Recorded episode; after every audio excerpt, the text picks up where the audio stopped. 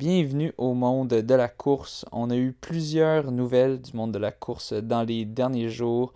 Alors, je ne veux pas trop tarder à les aborder. Donc, je fais tout de suite un épisode. Je ne vais pas prendre une semaine et demie cette fois-ci. Je vais même prendre moins d'une semaine pour sortir ça. Et aussi, une annonce spéciale. Alors, écoutez cet épisode aussi vite que possible.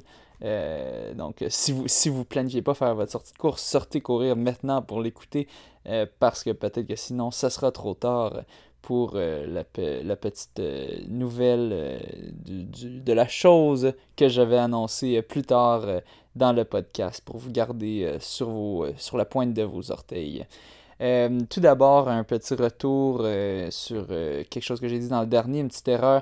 Dans le dernier podcast, je disais que le demi-marathon de la Chine avait lieu en août, mais j'avais oublié qu'il était reporté en octobre. Donc, il a bien lieu si tout se passe bien et si les autorités ne forcent pas à canceller. Mais c'est le 11 octobre et non en août. Et je pense d'ailleurs qu'il y a une hausse de prix très bientôt. Peut-être que ça va être trop tard pour vous quand vous écoutez. Je vais essayer de sortir ça aussi vite que possible. Mais c'est ça. Donc, en octobre, on n'a donc pas de course en août à ce que je sache, encore de course officielle. Il y a toujours des courses virtuelles, évidemment. Mais pour les courses officielles, il va falloir attendre à septembre. Maintenant, j'aimerais revenir sur quelque chose qui m'est arrivé. Ça m'est arrivé un peu même avant que j'enregistre le dernier podcast. Puis je n'ai pas trop pensé à le mentionner, mais là c'est un problème qui est récurrent. Je me fais toujours attaquer par des carouges à épaulettes. Je ne sais pas si je suis le seul. Ben, je ne suis pas le seul, je sais que non. Moi, c'était initialement mon père qui m'avait parlé de ce problème-là. Puis j'avais un peu ri quand il m'avait décrit ça, parce que j'y croyais pas trop. Il me racontait « Ah ouais, j'étais en train de jogger, puis là j'ai passé à côté d'un buisson. » Et les carouges à épaulettes, ces maudits oiseaux qui sont sortis, puis qui m'attaquaient, qui me picossent la tête.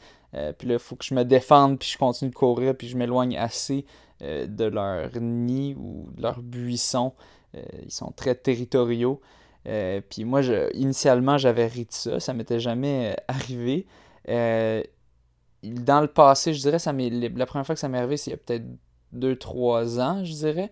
C'est souvent sur le bord de l'eau, à la Chine ou à la salle que ça arrive, un petit peu à Verdun aussi, et à Dorval.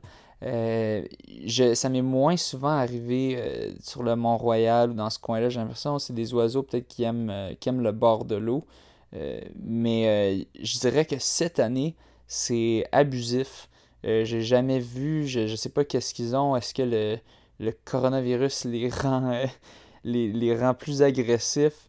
Je comprends pas trop qu'est-ce qui se passe, mais je vous dis, aujourd'hui, juste, je suis allé sur le bord de l'eau à peine. Je suis allé, peut-être dans toute la majorité de ma sortie, j'étais dans les rues de la Chine ou à la piste d'Albévio. Mais pour le petit bout que j'ai été sur le bord de l'eau, je me suis quand même fait attaquer une fois, ou vraiment proche d'attaquer. Là, j'ai entendu son petit cri, puis j'ai eu les Vietnam flashbacks, si on veut, pour ceux qui connaissent le meme. Je vous dirais, la dernière sortie que j'avais faite sur le bord de l'eau avant, donc ça, c'était le samedi, quand j'ai fait un 45... non, ça, c'était le vendredi, je me souviens, j'ai fait un 45 minutes à marathon pace plus 30, que finalement, je suis allé un peu plus vite, autour de 3,41. Dans cette sortie-là, je me suis fait attaquer 4 fois minimum. Fait que ce qui arrive, tu cours, puis là, tout à coup, tu entends des petits bruits, ça ressemble... en ce moment, je peux pas vraiment limiter. Ça ressemble un petit peu à un corbeau... mais c'est différent un peu, mais c'est un petit cri que maintenant je sais quand je l'entends qu'il faut que je protège mon visage. Puis souvent c'est ça, souvent c'est une fois que tu as passé leur arbre ou le territoire quelconque qu'ils essaient de protéger, là t'entends le cri, puis là moi je me retourne, puis là je le vois qui me poursuit, il te chasse quand même un petit peu, je dirais, sur le plus loin que je me suis fait pourchasser par un carouge à épaulettes, c'était peut-être un probablement un bon 30 mètres quand même. Donc, ils vont pas juste rester sur le territoire. J'ai l'impression qu'ils prennent un peu plaisir à ça, que c'est leur façon de se divertir, un peu comme un chat qui chasse des oiseaux, mais qui va pas les manger après. Je sais pas si on a créé ces bêtes-là en les laissant nous côtoyer sans répercussion. Je sais pas trop qu'est-ce qui se passe. Mais vraiment, cette année, ils sont très agressifs. Peut-être qu'ils sont plus nombreux, peut-être qu'ils sont beaucoup reproduits cette année. Mais en tout cas, je suis curieux d'entendre s'il y en a d'autres qui ont vécu cette expérience-là. N'hésitez pas à m'envoyer un message pour me confirmer. Peut-être c'est juste moi, peut-être qu'ils aiment la couleur de ma casquette quand je cours, peut-être qu'ils sont attirés par le blanc. Je sais pas si c'est le cas, peut-être que je vais changer de couleur de casquette pour plus me faire agresser par ces oiseaux-là, les carouges à épaulettes, en anglais des blackbirds. Donc, en tout cas, si jamais c'est le cas, envoyez-moi un message parce que en ce moment, je désespère un peu. C'est quand même un petit peu gossant. Je vais continuer de courir, mais disons que ça pourrait être... j'ai pas la paix d'esprit complète maintenant quand à chaque fois que je passe un buisson ou un arbre, je suis toujours prêt avec le poing bien serré. Aussi, petite réflexion sur la course que j'ai eue, c'est l'âge. Dimanche, j'ai couru le matin, puis ensuite j'ai joué au soccer avec des amis en après-midi pour une bonne partie, une bonne partie de l'avant-midi et de l'après-midi. Et après ça, j'étais pas pire raqué et le lendemain, là, on était rendu le dimanche, donc en fait ça, c'était le samedi le soccer. Le dimanche, j'étais complètement raqué, j'avais de la misère à bouger. Puis j'ai fait « Oh mon Dieu, je vieillis, mon corps vieillit. » Puis pour ceux qui se demandent, moi j'ai 26 ans, bientôt 27. 27 en décembre si on veut, donc pas tant bientôt, mais un peu. Puis c'est fou, je me sentais comme un vieillard de 60, 70 avec toutes les courbatures que j'avais d'avoir juste joué au soccer. Mais une chose que je suis quand même heureux, c'est que la course, c'est un sport qu'on peut continuer de faire avec l'âge. Puis on a tellement de beaux exemples de ça. On a par exemple Ed Whitlock qui nous a quitté, je pense que ça fait un an ou peut-être un peu moins ou peut-être un peu plus, mais autour de ça, qui lui court encore des marathons autour de 80, où il avait 75-80 ans, puis il faisait des records pour son âge. Puis on a tellement d'exemples de personnes qui ont dans les 40, 45, 50, 55 qui sont capables de continuer à rentrer du millage. Puis ça me donne espoir parce que je me dis peut-être que moi aussi, je pourrais faire partie de ces personnes-là. J'espère, je croise les doigts. Je sais qu'il y en a tellement qui doivent continuer à faire ça, mais avec des blessures par-ci par-là. Mais c'est ça qui est le fun avec la course. On peut toujours continuer toute sa vie si on n'est pas blessé. Tandis que tu as d'autres sports que ça devient facilement beaucoup plus difficile d'accès. Donc, comme si on pense, mettons, du hockey ou du football, par exemple. Ça, tu peux plus vraiment faire ça passer 40 ans, je pense. Puis, on a des bons exemples de ça. Je nommais Ed Whitlock. Mais un autre qu'on a, on a aussi Carl Hébert, qui n'arrêtait pas de m'envoyer des messages cette semaine parce qu'il s'était mis pour défi de faire, je pense que c'était 240 kilomètres qu'il voulait faire cette semaine. Finalement, il a dit, je me suis dit que j'allais arrondir ça à 250. Donc, il a quand même réussi à rentrer 250 km dans une semaine, ce qui est assez monstrueux. Juste pour vous donner une idée, si on fait 250 divisé par 7, ça nous donne 35,71 km par jour. Donc, juste 7, même pas 7 km, 6,5 km en bas d'un marathon à chaque jour. Je sais, il fait ça en plusieurs sorties Il sort des fois, il sort un peu le matin. Je sais pas s'il fait 3 sorties par jour, mais en tout cas au moins 2 pour pouvoir rentrer ça, pour avoir le temps de récupérer. Puis apparemment qu'il dort pas. Il me racontait ça, qu'il était juste pas capable de dormir. Il se couche à comme 4-5 heures du matin parce qu'il y a de la misère à dormir. Fait qu'il fait ses sorties autour de 11 minuit. Puis il profite aussi du moment que c'est plus frais, puis que donc que ça te taxe moins. Et que quand il attendait l'autre jour, il me disait qu'il attendait que les orages soient finis. Donc, mais c'est quand même impressionnant. Est-ce que je recommanderais ça à n'importe qui? Non. Selon moi, il n'y a pas vraiment de gain à faire à courir une telle distance pour si on s'entraîne pour du 5-10 km, du demi-marathon, je pense pas non plus. Du marathon, peut-être, mais je pense que les gains se feront plus autour de 200 max kilomètres, 200 km par semaine maximum.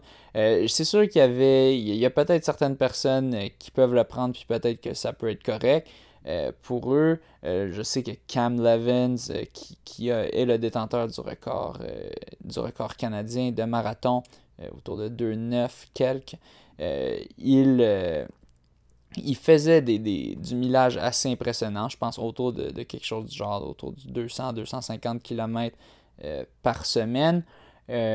Mais pour la majorité des gens, c'est un bon plan pour se ramasser avec des blessures. Donc définitivement, je ne recommanderais pas ça à personne.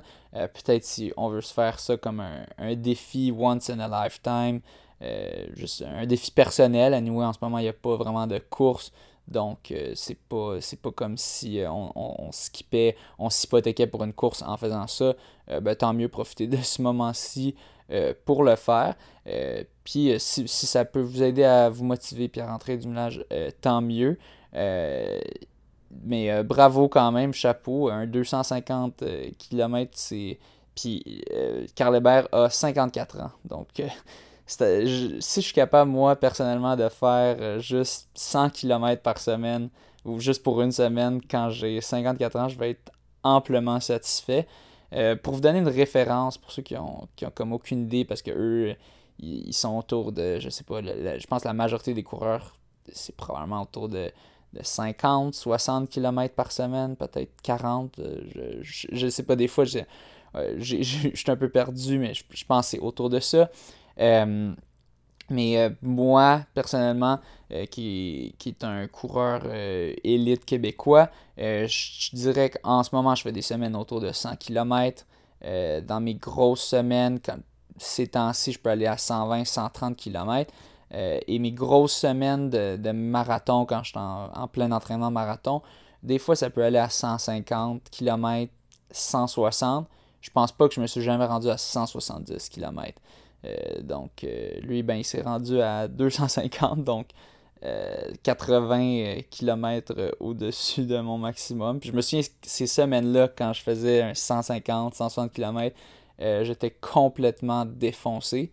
C'est sûr, moi, personnellement, je fais pas des doubles, donc sortir 2 fois par journée. Peut-être que ça aide un petit peu pour la récupération. Aussi, je me souviens, je faisais des fois, tu avais des très grosses sorties avec du training marathon pace en pleine chaleur, que ça va vraiment t'hypothéquer ton corps. Donc, c'est sûr que c'est pas optimisé pour faire le plus de millage possible en étant le moins hypothéqué. Si je suis moins hypothéqué, alors là, je pourrais en rentrer plus. Mais c'est ça, donc c'est quand même il y a quand même un bel écart là-dessus. Même si j'optimisais ça, je pense que je serais quand même pas mal pété d'essayer de faire ça. Puis mais il me mentionnait aussi quand on se parlait sur Facebook, il me disait qu'il était rendu à 2949 km cette année, puis il me disait qu'il y a une personne en tout cas du moins qu'il connaît, qui en a plus. C'est Pierre Fauché qui vient de passer le cap du 3000 km pour l'année 2020, 3028.5. Pierre Fauché, qui lui aussi est dans la cinquantaine, si je ne me trompe pas, je pense qu'il est autour de l'âge de Carl. Fait qu'aussi très impressionnant, si je regarde sa semaine actuelle, est autour de dans les dernières 4 semaines, autour de 160 km. Un autre coureur de la Chine. Personnellement, moi, j'étais à 2640 km cette semaine, présentement, pour donner un point de référence. Et je devrais recevoir ce crinqué, Carl Hébert. Je devrais le recevoir, on a prévu jeudi cette semaine. Donc, je devrais enfin avoir une entrevue plus classique, si on veut, que c'est pas juste moi qui parle tout le long, tout seul, avec des pauses awkward ou des à toutes les 2 secondes. Donc, ceux qui étaient un peu tannés de ça, vous allez être réjouis. Ou ceux simplement qui avaient juste hâte d'avoir du monde, d'avoir un peu plus d'interaction. Ça devrait s'en venir très bientôt. Je devrais le recevoir avec son athlète qui avait fait un marathon en 2h33 et quelques. Son athlète Jean-René Caron. Donc, je devrais recevoir le coach et l'athlète. Ça devrait être assez intéressant. Ça va être le fun. Je vais les recevoir sur mon petit patio dans ma cour à 2 mètres de distance, comme j'avais fait avec Alvaro un peu plus tôt cette année. Maintenant, on a encore dans des nouvelles un peu plus locales. Ensuite, on va aller graduellement plus à l'extérieur du Canada, plus à l'extérieur du Québec, et ensuite Canada, et ensuite international. On a la championne de ski de fond, Anne-Marie Comeau, qui a battu le record hors événement. Donc ça, c'était pas pendant l'événement officiel, du 28 km chez les femmes dans le cadre du loup solitaire Harikana Lone Wolf, avec un temps de 2:19:20. Donc le Harikana Lone Wolf, qui est une compétition de trail de 28 km, qui d'habitude avait lieu à chaque année comme un événement de trail avec plusieurs participants. Maintenant, ce qu'ils ont fait, ils ont mis une arche. Au lieu d'être une arche temporaire, c'est une arche en bois. Et les gens peuvent s'essayer pour essayer de battre le record. Je ne sais pas trop c'est quoi le système, si comme tu te pointes là n'importe quand, ou si faut que tu t'inscrives ou quoi. Donc vous pouvez sûrement trouver ça en googlant. Mais elle a battu le record. L'ancien record était, je pense, 3-4 minutes plus lent. Là, il y en a certains qui vont dire ben oui, c'est sûr, les records de trail, c'est facile à battre. C'est juste parce que personne s'y intéresse qu'ils sont encore à ces niveaux-là, puis que ça prend juste un vrai athlète, si on veut, qui se pointe puis qui crush ça.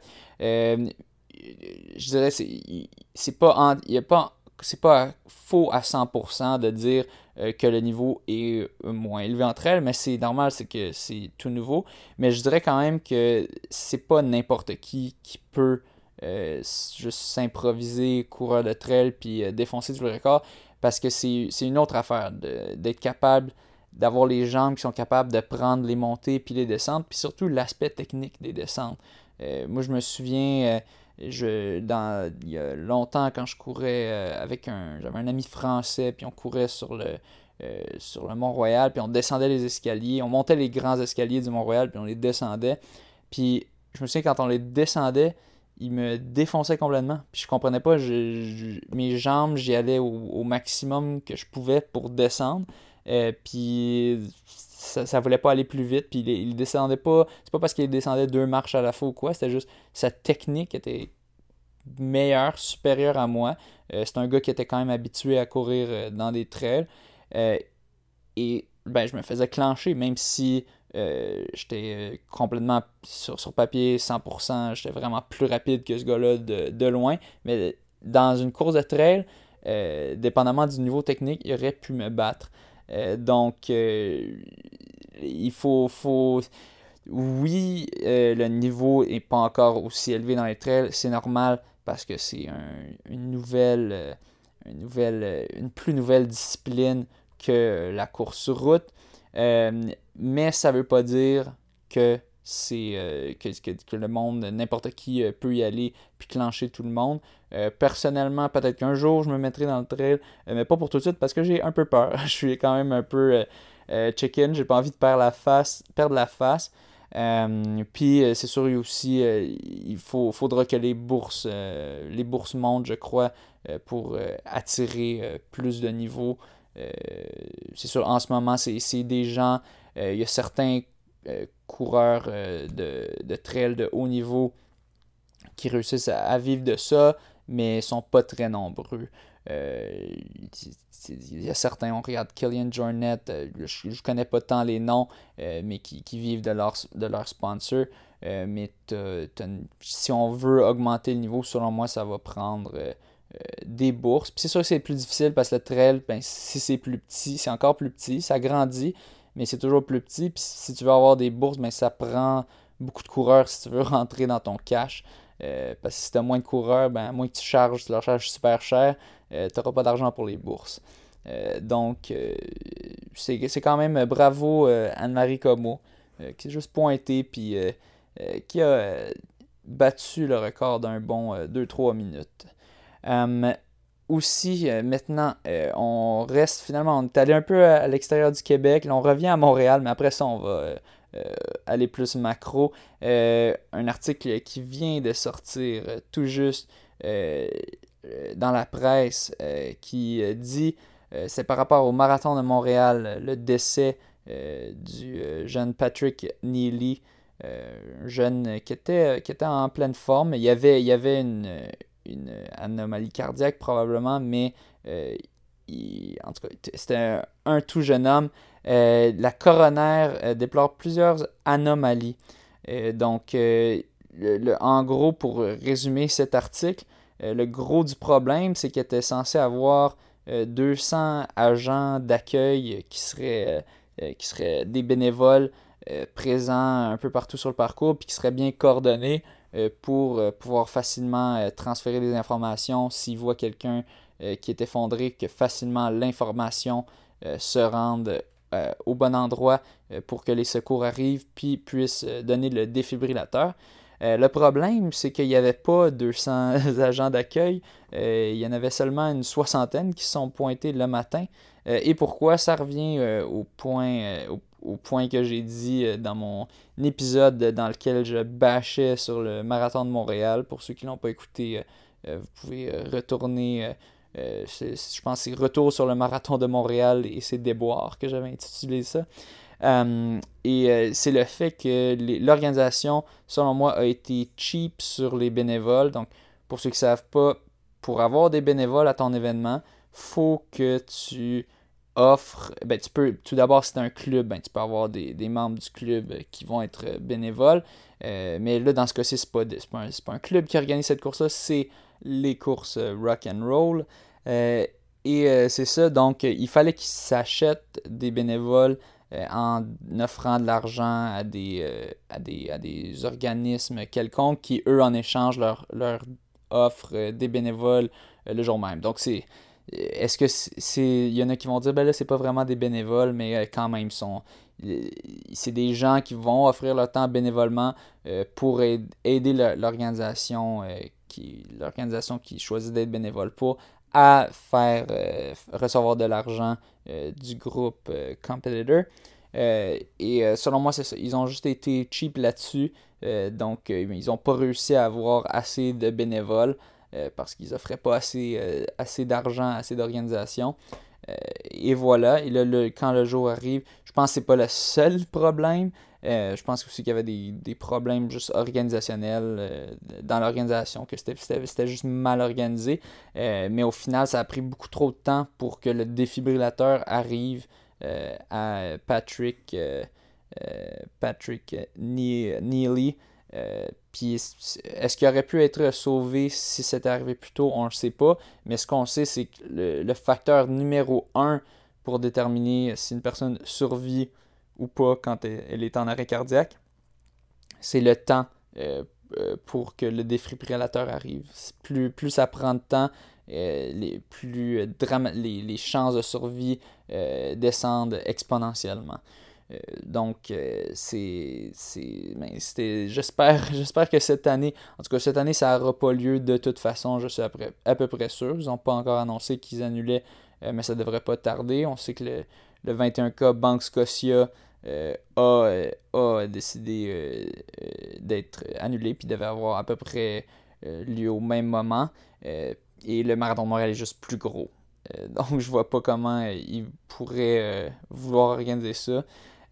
Donc, ça devrait être annulé, mais j'espère que pour les années futures, ça va être des vrais changements parce que c'est toujours les mêmes, c'est toujours la même organisation. Ils ont simplement changé les directeurs de course. Apparemment, qu'ils sont plus compétents, les nouveaux, mais c'est pas juste une question de compétence, c'est une question aussi de ressources. Si tu peux mettre les personnes les plus compétentes au monde, si tu leur donnes pas les ressources nécessaires, ben, ils pourront pas faire de miracle. Donc on espère vraiment que ça va être qu'il y aura des changements. Puis les changements, croyez-moi, ça va pas venir de Wanda. Wanda, c'est une organisation qui est là pour faire du cash. Les changements, ça va venir de la ville de Montréal. Si c'est quoi qu'ils laissent passer ou pas. En tout cas, j'espère vraiment qu'ils vont pas se laisser piler dessus, puis au pire de dire ben c'est plus à vous de Wanda, on renouvelle pas votre contrat. Maintenant, une histoire qui me fait bouillir mon sang. J'en avais déjà parlé, l'histoire du coach Steve Boyd. Dans le fond, Pour revenir, je vais faire un très bref résumé de l'histoire. En gros, il y avait un coach à l'université de Guelph qui allegedly, donc supposément, mais on est à peu près sûr de ça, abusé d'une athlète. Ils ont eu une relation qui, à l'époque, était consensuelle, mais ça peut pas vraiment être consensuelle. Je pense qu'elle avait moins de 18 ans. L'athlète en question. Finalement, quand cette histoire-là est finalement sortie, là, le coach a été renvoyé. Steve Boyd n'est pas ce coach. Ça, c'était... Dave Scott Thomas, le coach, qui était une sommité, vraiment, qui était admiré de beaucoup, puis qui était le coach du plus grand club au Canada, le Speed River Track Club. Mais ce qui est arrivé, c'est que Steve Boyd, qui lui est le coach de l'université Queen's, qui est lui aussi quand même une sommité dans son milieu, lui, il a ensuite, quelques jours après la nouvelle, il a commenté sur les réseaux sociaux, sur des publications d'athlètes de Guelph, par exemple. Il expliquait que, selon lui, il faudrait enlever des titres que Guelph avait eus sous le coaching de Dave Scott Thomas. Bon, c'est sûr, il y a beaucoup de gens qui trouvaient que c'était un peu... que c'était pas super son timing.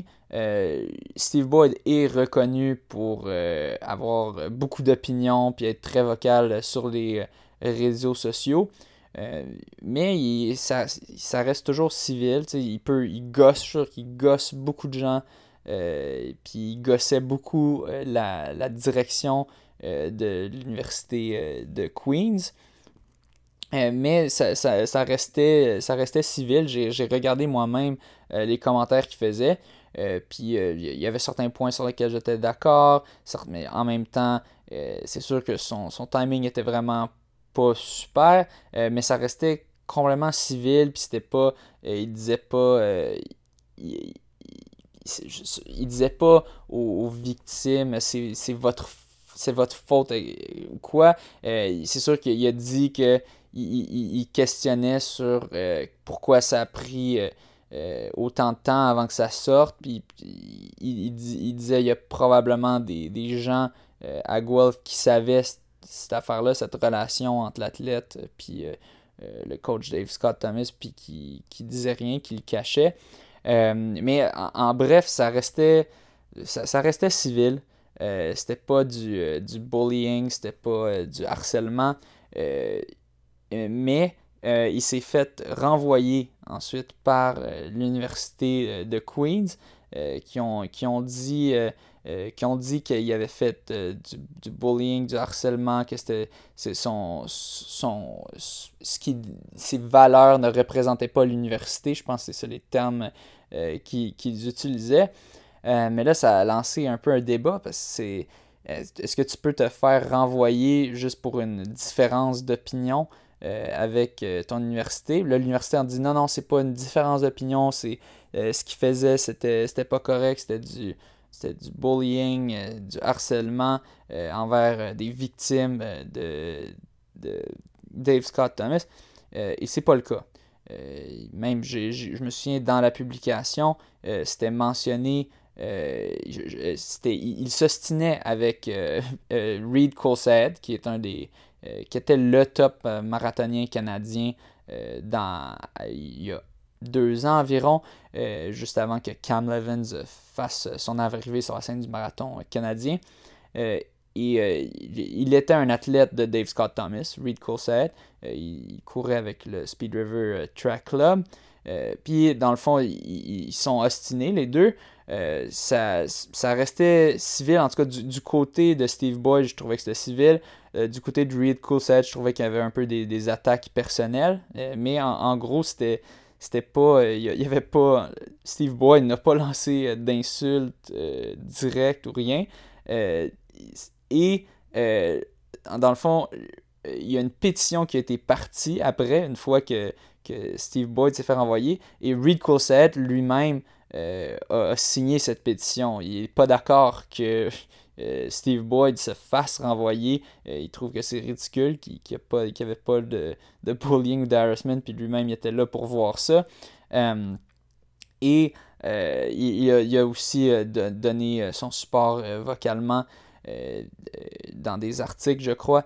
Tu avais des articles qui défendaient Steve Boyd, puis tu avais la direction qui disait vous n'avez pas fait vos devoirs, your homework, vous faites juste regarder un côté de la médaille et vous prenez son côté de freedom of speech, mais vous ne regardez pas qu'est-ce qu'il a fait. Mais ils ont quand même commencé à tone down un peu on ne voyait plus les mots de bullying ou harassment. Ils ont accusé des athlètes qui défendaient Steve Boyd d'avoir des propos cult-like, donc comme s'ils étaient des membres d'une secte, comme si Steve Boyd les avait brainwashés, ce qui est complètement ridicule. Dans l'article qui est sorti dans le Queen's Journal, on voit que tout simplement l'athlète dit « ben je trouve que c'est pas juste ». La façon que Steve Boyd s'est renvoyé. Je veux des explications pourquoi il a été renvoyé. Jusqu'à ce jour, toujours, les athlètes n'ont pas d'explications précises sur c'est quoi les agissements qui ont mené concrètement, qui ont mené au renvoi de Steve Boyd. Puis c'était très rapide la façon qu'il a été renvoyé, parce que c'était 2 jours avant très hâtif, c'est ça le mot que je cherchais. C'était 2 jours avant les championnats canadiens universitaires. Et donc, ils ont perdu leur coach 2 jours avant. Puis là, le coach, il a voulu au moins juste se pointer en tant que spectateur dans un endroit qui a le droit d'aller public. Et il s'est fait sortir par des pas des officiels, mais des personnes qui géraient la compétition sous les ordres. Je ne me souviens plus exactement de qui, mais il s'est fait sortir de la compétition. Il disait « voyons, j'ai le droit de regarder au moins, d'être présent. Je sais que je ne suis pas leur coach officiel en ce moment, mais en tout cas, c'est assez dégueulasse.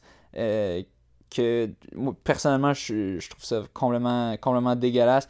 Parce que tu as le droit d'être de pas aimer une personne, d'être en désaccord avec ses opinions, mais si tu as le droit maintenant de renvoyer cette personne-là juste parce que tu es en désaccord avec les opinions, ou tu trouves qu'il y a une trop grande gueule, qu'est-ce que le monde va devenir? Tu sais, je sais que souvent il y a du monde qui disent Il y a du monde qui pense juste à la liberté d'expression, mais il faut aussi, tu sais, on peut pas laisser n'importe quoi se dire, on peut pas laisser du hate speech, là, des propos haineux être dit, on peut pas laisser l'intimidation être faite. C'est clair que non, je suis d'accord avec ça. Je pense que la liberté d'expression a ses limites, mais dans ces cas-là, il s'est même pas rapproché de ses limites. Il a fait aucune intimidation, aucun harcèlement, aucun propos haineux. Donc c'est pas mal ridicule. En gros, moi, ce que je pense qui s'est arrivé, c'est simplement que il s'ostinait toujours avec la direction à Queen's parce qu'il était très actif sur les réseaux sociaux, sur les forums comme Tracky, qui étaient des forums où les gens discutaient des compétitions. Il y avait plein de monde qui était en désaccord avec lui, notamment il y avait la question de l'égalité des sexes dans la course, que les gens voulaient que les filles courent la même distance que les gars au cross-country, donc que ça devienne 8 km pour les gars et les filles, ou bien que les filles montent à 10 km comme les gars, et lui, il était en faveur de ça, il voulait que ça soit la même distance qui soit courue, puis il y avait bien du monde qui était très contre ça pour diverses raisons, je ne vais pas aller en détail là-dedans, mais bref, c'est un coach qui a des opinions très fortes, mais je pense pas que tu peux renvoyer quelqu'un juste parce qu'il y a des opinions fortes, tant que c'est pas des opinions haineuses. Donc c'est vraiment révoltant. Je viens de signer la pétition, j'avais pas vu ça avant, mais maintenant que j'ai vu qu'il y avait une pétition, je l'ai signée. Et pour tous ceux qui sont un peu révoltés par cette histoire-là, je vais mettre le lien vers la pétition sur change.org. Je vais le mettre ça dans la description du podcast. Donc si vous aussi ça vous révolte, allez signer ça.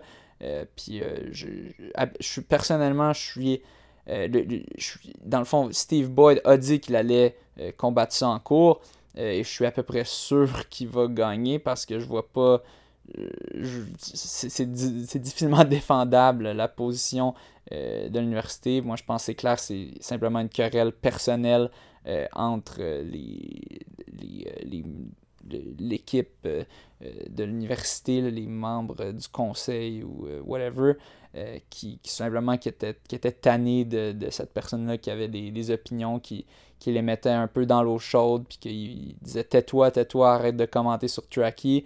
Puis là, il le faisait, mais là, il commentait sur Facebook, puis là, il disait « Ah non, c'est trop, t'as joué trop avec le feu, puis voilà, t'es renvoyé comme ça, deux jours avant les championnats canadiens ».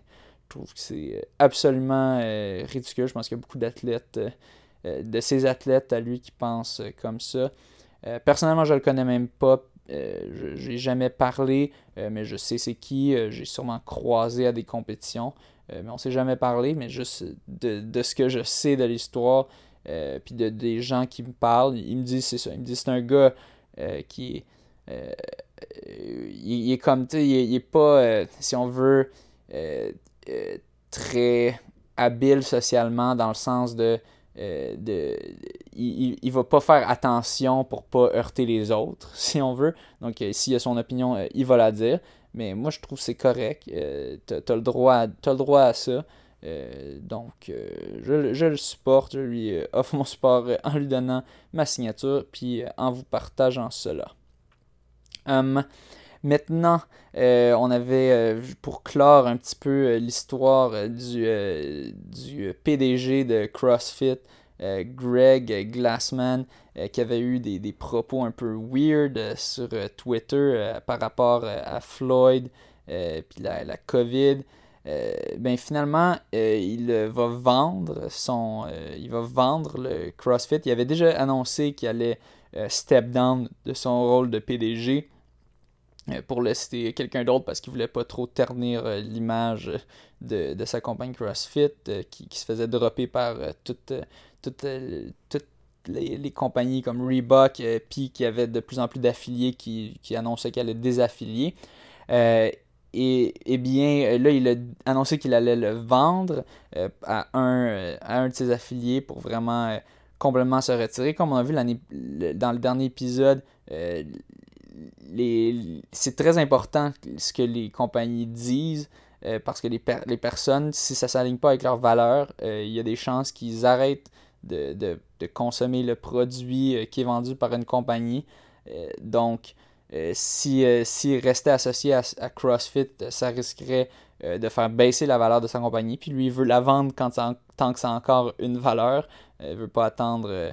C'est comme si la même chose s'était passée avec Papa John's, qui est le gars à qui ça appartenait, avait dit je pense, le N-word, où il avait dit des propos très racistes. Là, il a dû vendre des parties. En tout cas, il y avait du step-down et je pense qu'il avait vendu des parties de sa compagnie pour pas qu'elle perde toute sa valeur et que les gens boycottent Papa John. Mais même chose avec CrossFit. Et il y a des choses qui sont sorties vraiment maintenant. Tout le linge sale se fait sortir. Apparemment que c'était juste un vieux dégueulasse. Ce gars-là, Greg Glassman. Il était très sexiste apparemment, selon les employés puis les gens qui le côtoyaient. Il faisait tout le temps des espèces de commentaires de mononcle sexiste. Un exemple parfait du sexisme peu caché que le password, le mot de passe du Wi-Fi pour le office de CrossFit à Solana Beach en Californie, qui est un des principaux, celui où est-ce qu'il restait probablement, était wet pussy, donc pour une traduction en québécois, pelote mouillée. Ça, je pourrais imaginer comme des petits jeunes adolescents trouver ça drôle que de faire un password comme ça pour leur password de leur maison, de leur appartement, quoi. Ça l'excuserait pas, mais je comprendrais mieux.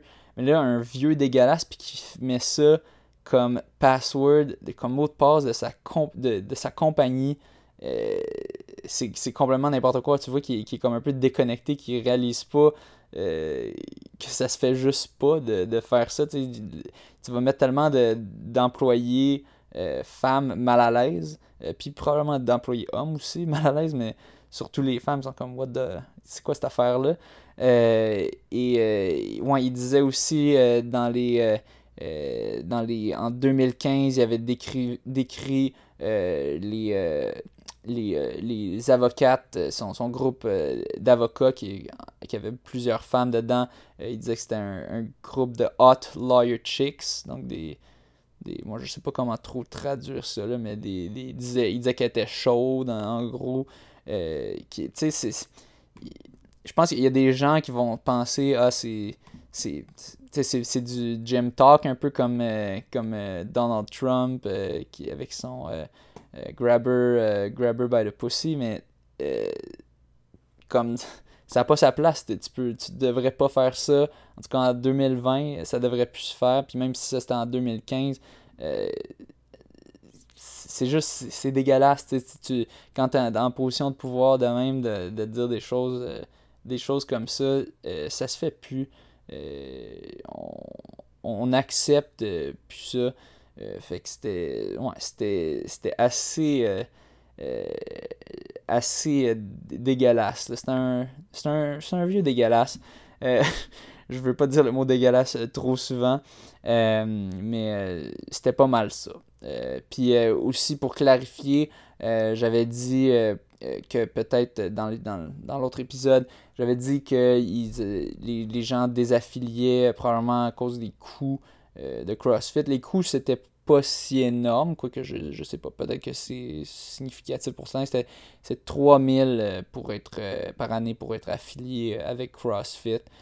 Donc je sais pas si c'était à cause de ça ou plus à cause juste de l'image qui est ternie. Je pense que c'est un peu plus à cause du ternissement de l'image de CrossFit, que toutes les compagnies puis tous les affiliés, les personnes qui ont des gyms CrossFit qui ont juste décidé de le dropper puis de ne pas renouveler leur contrat pour l'année suivante.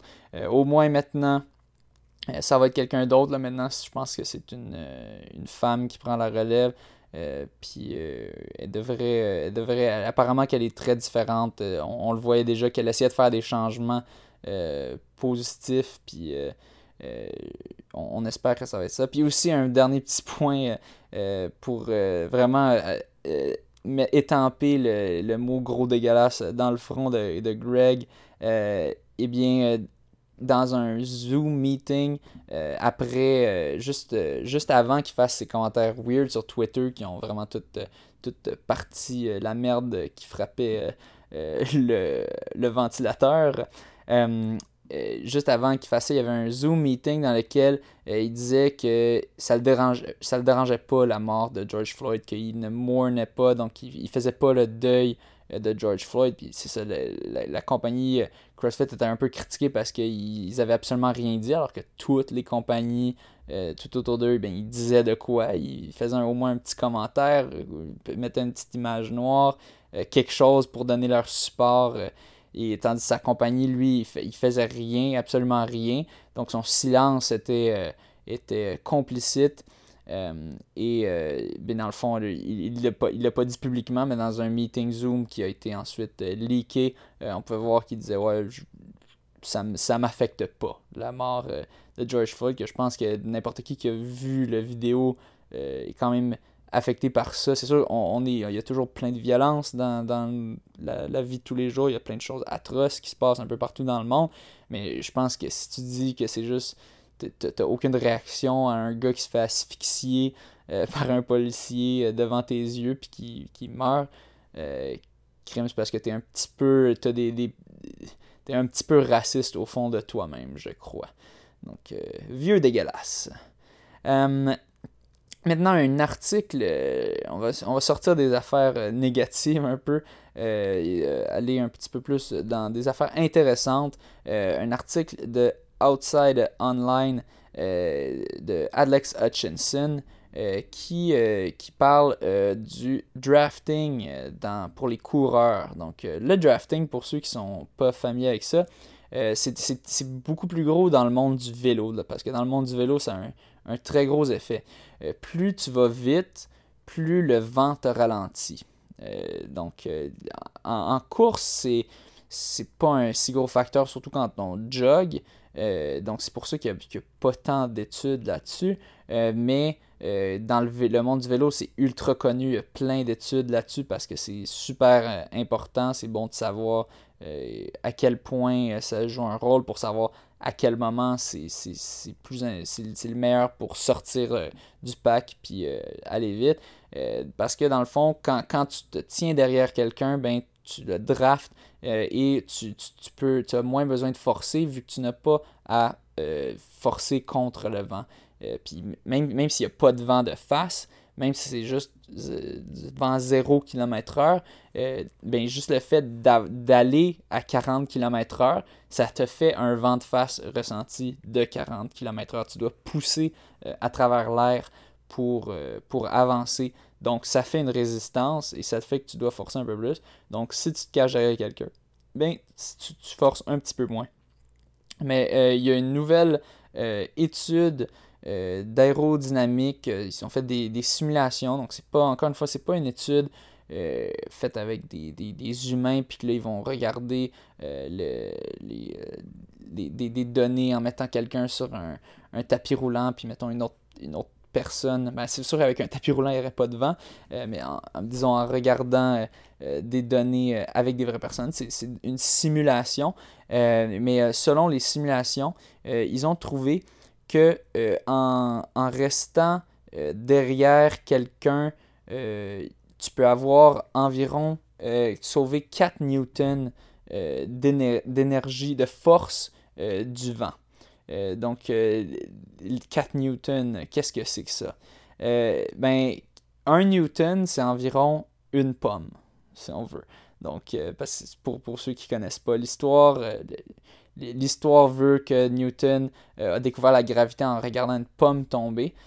Puis, bon, ça donne que 1 newton, c'est à peu près le poids, la force qu'une pomme exerce pour aller vers le sol. À cause de la gravité. Donc, 4 newtons, c'est environ comme si tu avais 4 pommes, mais qui te tiraient ton dos. Donc, imaginez un peu que que ça c'est très abstrait, mais c'est comme si, mettons, tu as un sac qui contient 4 pommes, il tire vers le bas, mais là, il faut que tu imagines qu'au lieu de tirer vers le bas, les 4 pommes tirent vers l'arrière, et maintenant que tu attaches ce sac sur toi, et que là, ça tire 4 pommes de force qui tirent vers l'arrière. Donc, ils ont trouvé que c'est à peu près ça que tu as de force de moins à tirer si tu vas directement derrière un pacer, pas trop proche, mais relativement proche. Donc, dans l'étude, il mettait 3 pacers devant. Il y avait l'option de courir tout seul. Il y avait l'option d'être entre 2 des 3 pacers derrière eux, mais que tu peux quand même sentir du vent qui vient vers toi, versus d'être vraiment derrière, pas entre les deux, derrière un pacer du côté ou derrière le pacer du milieu. Entre le pacer du milieu et le pacer du côté, il n'y avait pas de différence, mais il y avait une différence entre être entre les deux, puis surtout entre être tout seul. Puis si on regardait quand tu étais derrière un pacer, que ce soit milieu ou latéral, tu économisais environ 4 newtons d'énergie. 4 newtons de force, c'est bien une force. Je ne veux pas mélanger les gens. Parce qu'ensuite de ça, qu'est-ce qu'il faut faire? C'est pour savoir à quel point tu peux courir plus vite si tu n'as pas ces 4 newtons-là qui te poussent. Puis ça, c'est là, quand je dis ces forces-là, ça c'est quand on court à vitesse de marathon sub 2 heures. Okay? Donc, pour ceux qui ne savent pas c'est quoi cette vitesse, c'est un petit peu au-dessus de 20 km/h. C'est sûr que pour la majorité des gens, ça va être moins gros cet effet-là parce que vous n'allez pas courir au-dessus de 20 km/h. Donc, faut penser quand même que ça, faut prendre avec un grain de sel. Ça ne va pas être aussi grand comme effet pour vous qui faites votre 10 km en 40, 50, 60 minutes, évidemment. Donc, ensuite de ça, le problème, c'est que c'est très difficile de transformer ce 4 newtons de force en énergie, exactement. Mais une fois qu'on aurait l'énergie, là, on pourrait savoir exactement combien, à quel point ça ralentissait le coureur puis combien il aurait pu faire plus vite. Pour l'instant, on ne le sait pas encore, mais il y a une étude qui est sur le point de sortir, qui est en ce moment sous revue. Donc, ça devrait sortir bientôt. Je couvrirai ça quand ça sortira. Mais on peut tout de même juste penser, imaginez-vous que vous êtes le coureur qui essaie de faire le marathon en bas de 2 heures. Eh bien, si vous draftez derrière quelqu'un, vous aurez 4 newtons de force environ. Tandis que si vous avez personne pour drafter, vous allez sentir 8 newtons, donc 8 pommes qui vous tirent vers l'arrière. Donc, c'est quand même une bonne différence. Selon moi, c'est quand même significatif. Après, est-ce que, comme je disais, qu'il faut prendre ça avec un grain de sel, pour la plupart des gens, est-ce que ça veut dire grand-chose? Peut-être, quand même. J'imagine que on n'est pas proche du 4 newtons quand on court à 10 ou 12 km/h. On est probablement autour de 1 ou 2 newtons dans ce cas-là d'économie si on se cache derrière quelqu'un. Mais ça dépend. S'il y a un gros vent de face, là, ça peut faire une bonne différence. Si tu as un bon vent de face, vous cacher derrière quelqu'un, ça peut vous apporter un avantage. Donc, c'est quand même important à considérer. Après, est-ce que la personne court à la même vitesse que vous ou est-ce que vous ralentissez trop parce que vous voulez vous reposer, mais que la personne, elle ralentit aussi? Là, c'est plein de calculs, des décisions qu'il faut faire sur le fly. Quand même, je pense que c'est une bonne chose d'essayer de trouver du monde qui va à peu près à votre vitesse, puis de vous échanger la personne qui mène. Puis quand ce n'est pas le cas, d'aller quand un mène, l'autre se cache derrière au lieu de courir à côté. En même temps, c'est sûr, dans une course, c'est une course. Une course, à un moment donné, c'est très dur de réfléchir, puis tu n'as pas envie non plus de te forcer à ralentir. Puis personnellement, est-ce que je pense que ça m'a ralenti dans certaines courses de prendre le lead? Je pense pas. C'est sûr que si je reviens à l'exemple, j'en ai parlé récemment dans le dernier podcast, de quand j'ai décidé de juste prendre les rênes de la course au dernier championnat canadien parce que ça avait complètement ralenti.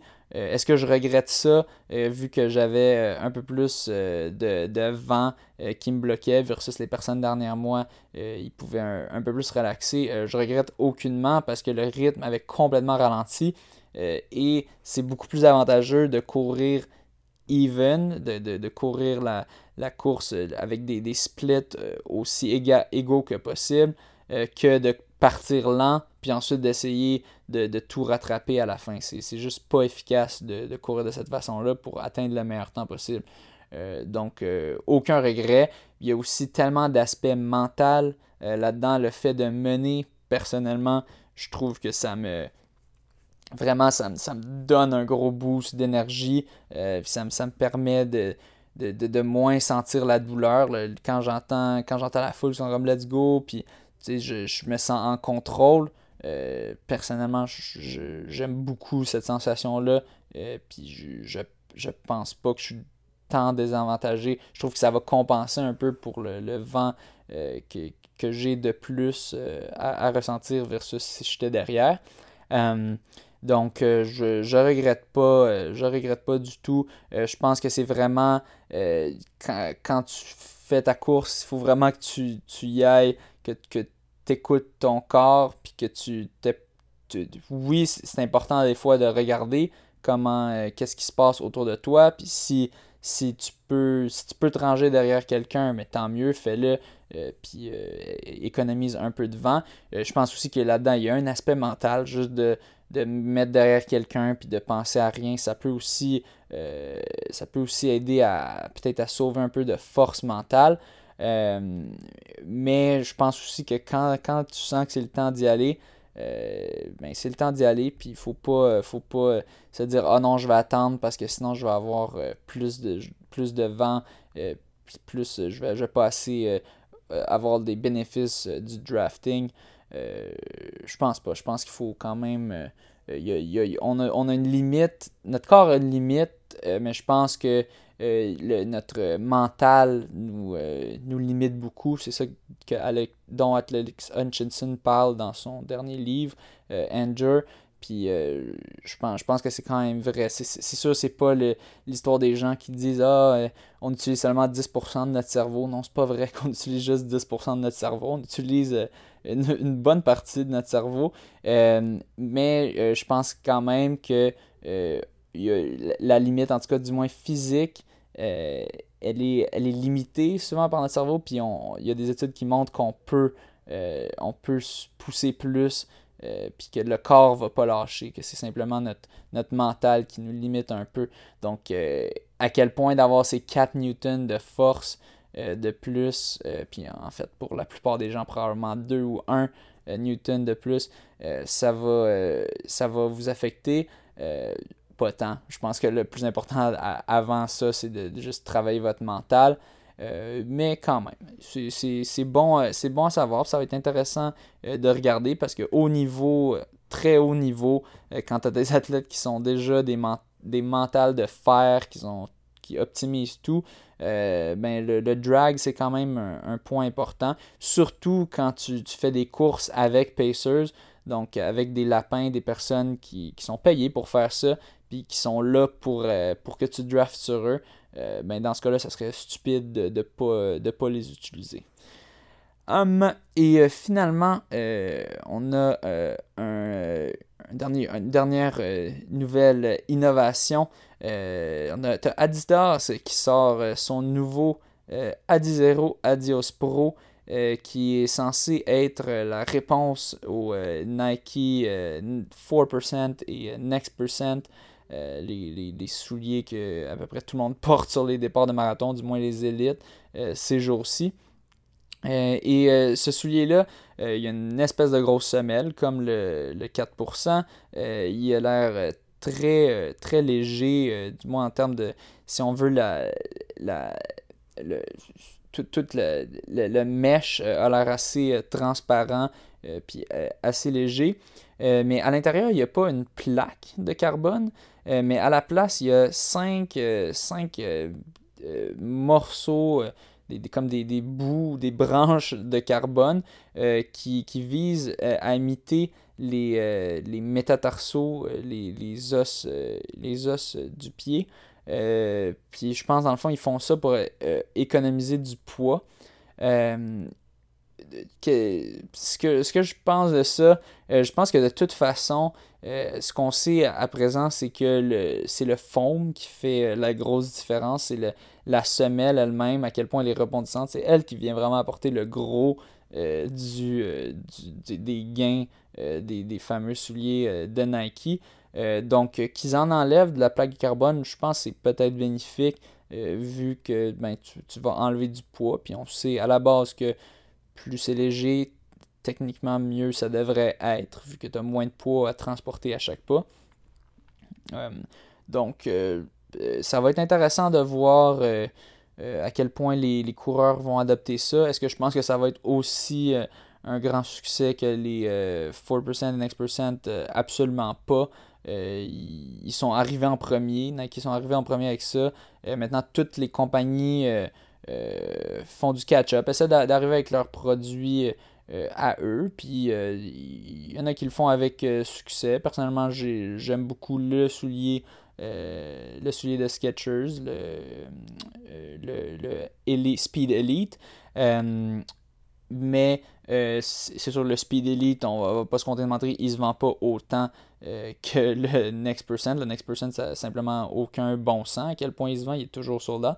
Le Speed Elite aussi est sold out, mais ils n'en produisent pas autant que Nike en produit. Nike, ça juste, si tu regardes des photos de départ de course, c'est juste absurde. Puis je pense que le fait de s'être solidifié dès le début, avec ce branding de on a le meilleur soulier, je pense que ça va être vraiment difficile pour n'importe quelle compagnie de compétitionner. C'est sûr, Adidas, c'est la deuxième plus grosse compagnie, je pense, de chaussures de course, si on regarde en termes juste de la valeur de leur compagnie et la quantité qu'ils produisent. Mais malgré ça, je pense que ça va rester le titre pour le soulier qui se vend le plus ou qui se porte le plus sur les départs de marathon. Je pense que ça risque de rester à Nike pour encore un bon petit bout.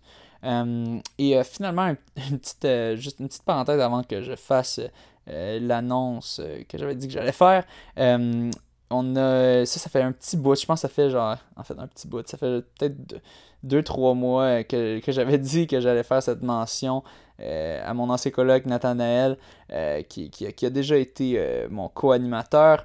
Dans le fond, il a un collègue, Henry Wallenstein, qui est aussi un coureur pour l'équipe de McGill, qui est un joggler. Fait que pour ceux qui ne savent pas c'est quoi un joggler, c'est quelqu'un qui jongle en courant.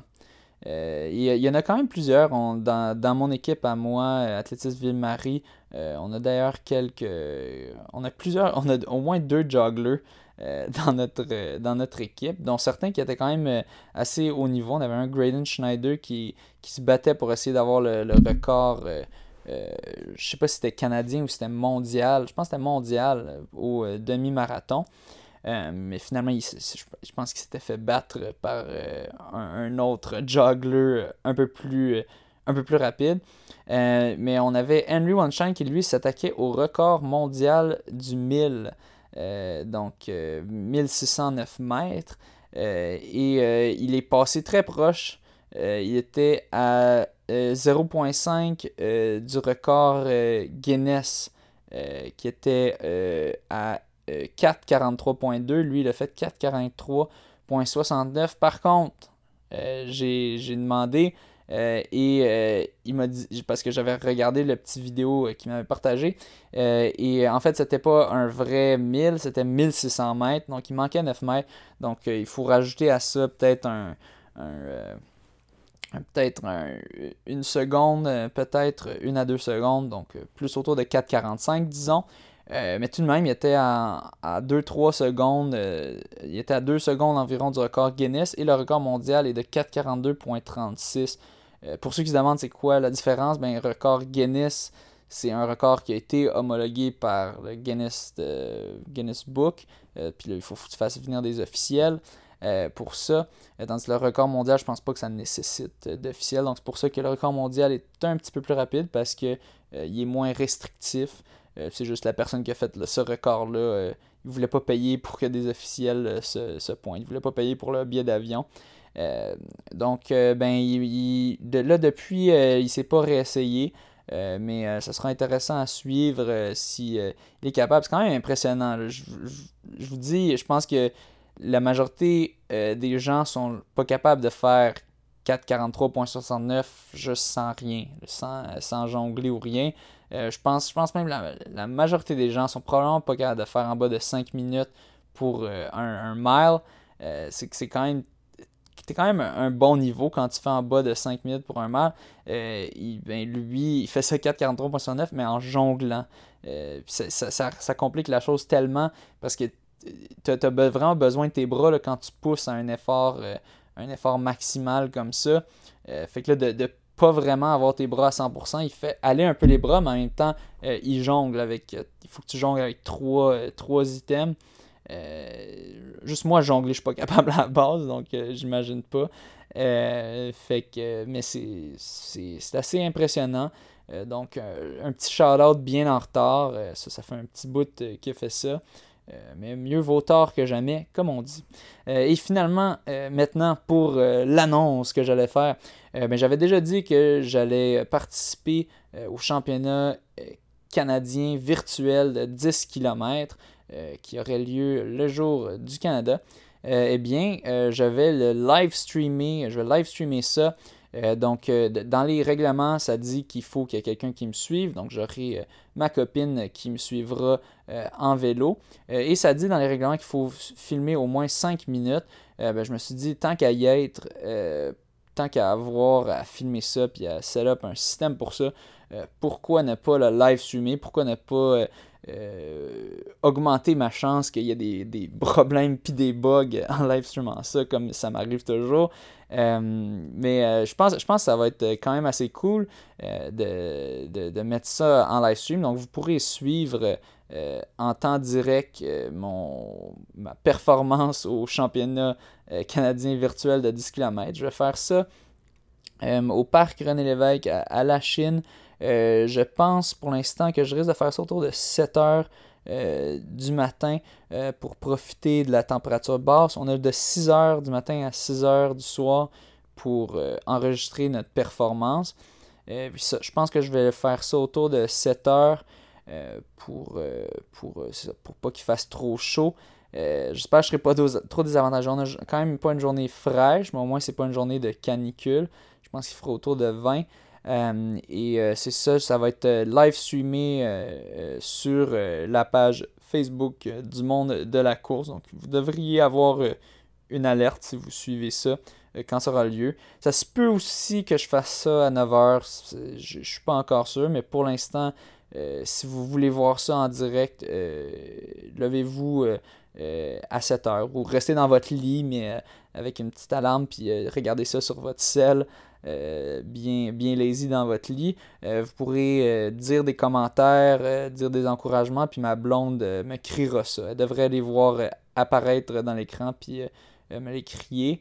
Fait que de même en sachant que je suis filmé aussi, ça va peut-être me motiver un peu plus, parce que j'ai toujours de la misère avec les time trials, vu que de un, t'as pas la foule qui t'encourage, t'as pas toute la frénésie de l'événement. Il y a aussi l'aspect de pas avoir les autres coureurs, que ça va jouer un gros rôle aussi. Au moins, de mettre ça là, de put it out there, je pense que ça devrait ça devrait un peu me hold accountable. Je vais quand même devoir...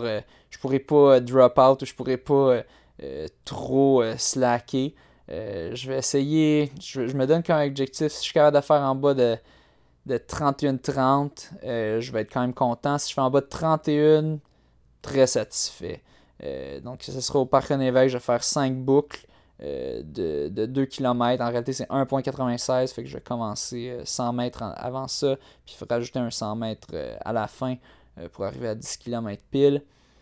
Donc, je vais essayer de sortir ce podcast-là au plus vite possible pour que vous puissiez être au courant.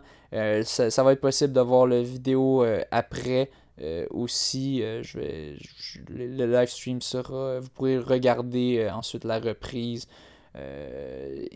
C'est cela, donc si ça vous tente de regarder ça, pour l'instant je vis 7h. Je vais annoncer sur la page si jamais finalement c'est à 9h. Mais si je dis pas de changement, ben assumez que c'est à 7h mercredi matin, la journée de la fête du Canada. Donc, sur ce, merci d'écouter ce podcast. J'espère que c'est pas trop lourd quand c'est moi qui jase tout seul. Des fois, j'ai l'impression que ça l'est, mais bon, maintenant, le prochain épisode, ça va être avec du monde. Donc, ça devrait être un peu moins lourd, un peu plus ludique, plus une conversation. Ça va être intéressant de voir... de découvrir un peu l'athlète de Carl Hébert, Jean-René Caron, de voir d'où est-ce qu'il sort son 2,33 et de s'entretenir aussi avec le coach et de voir c'est quoi son secret pour ne pas dormir et pour rentrer des semaines de 250 km à 54 ans. Donc, je devrais enregistrer ça jeudi si tout va bien, vous sortir ça sous peu. Sur ce, je vous souhaite une bonne sortie de course et pas de cas rouge à épaulettes qui vous agresse.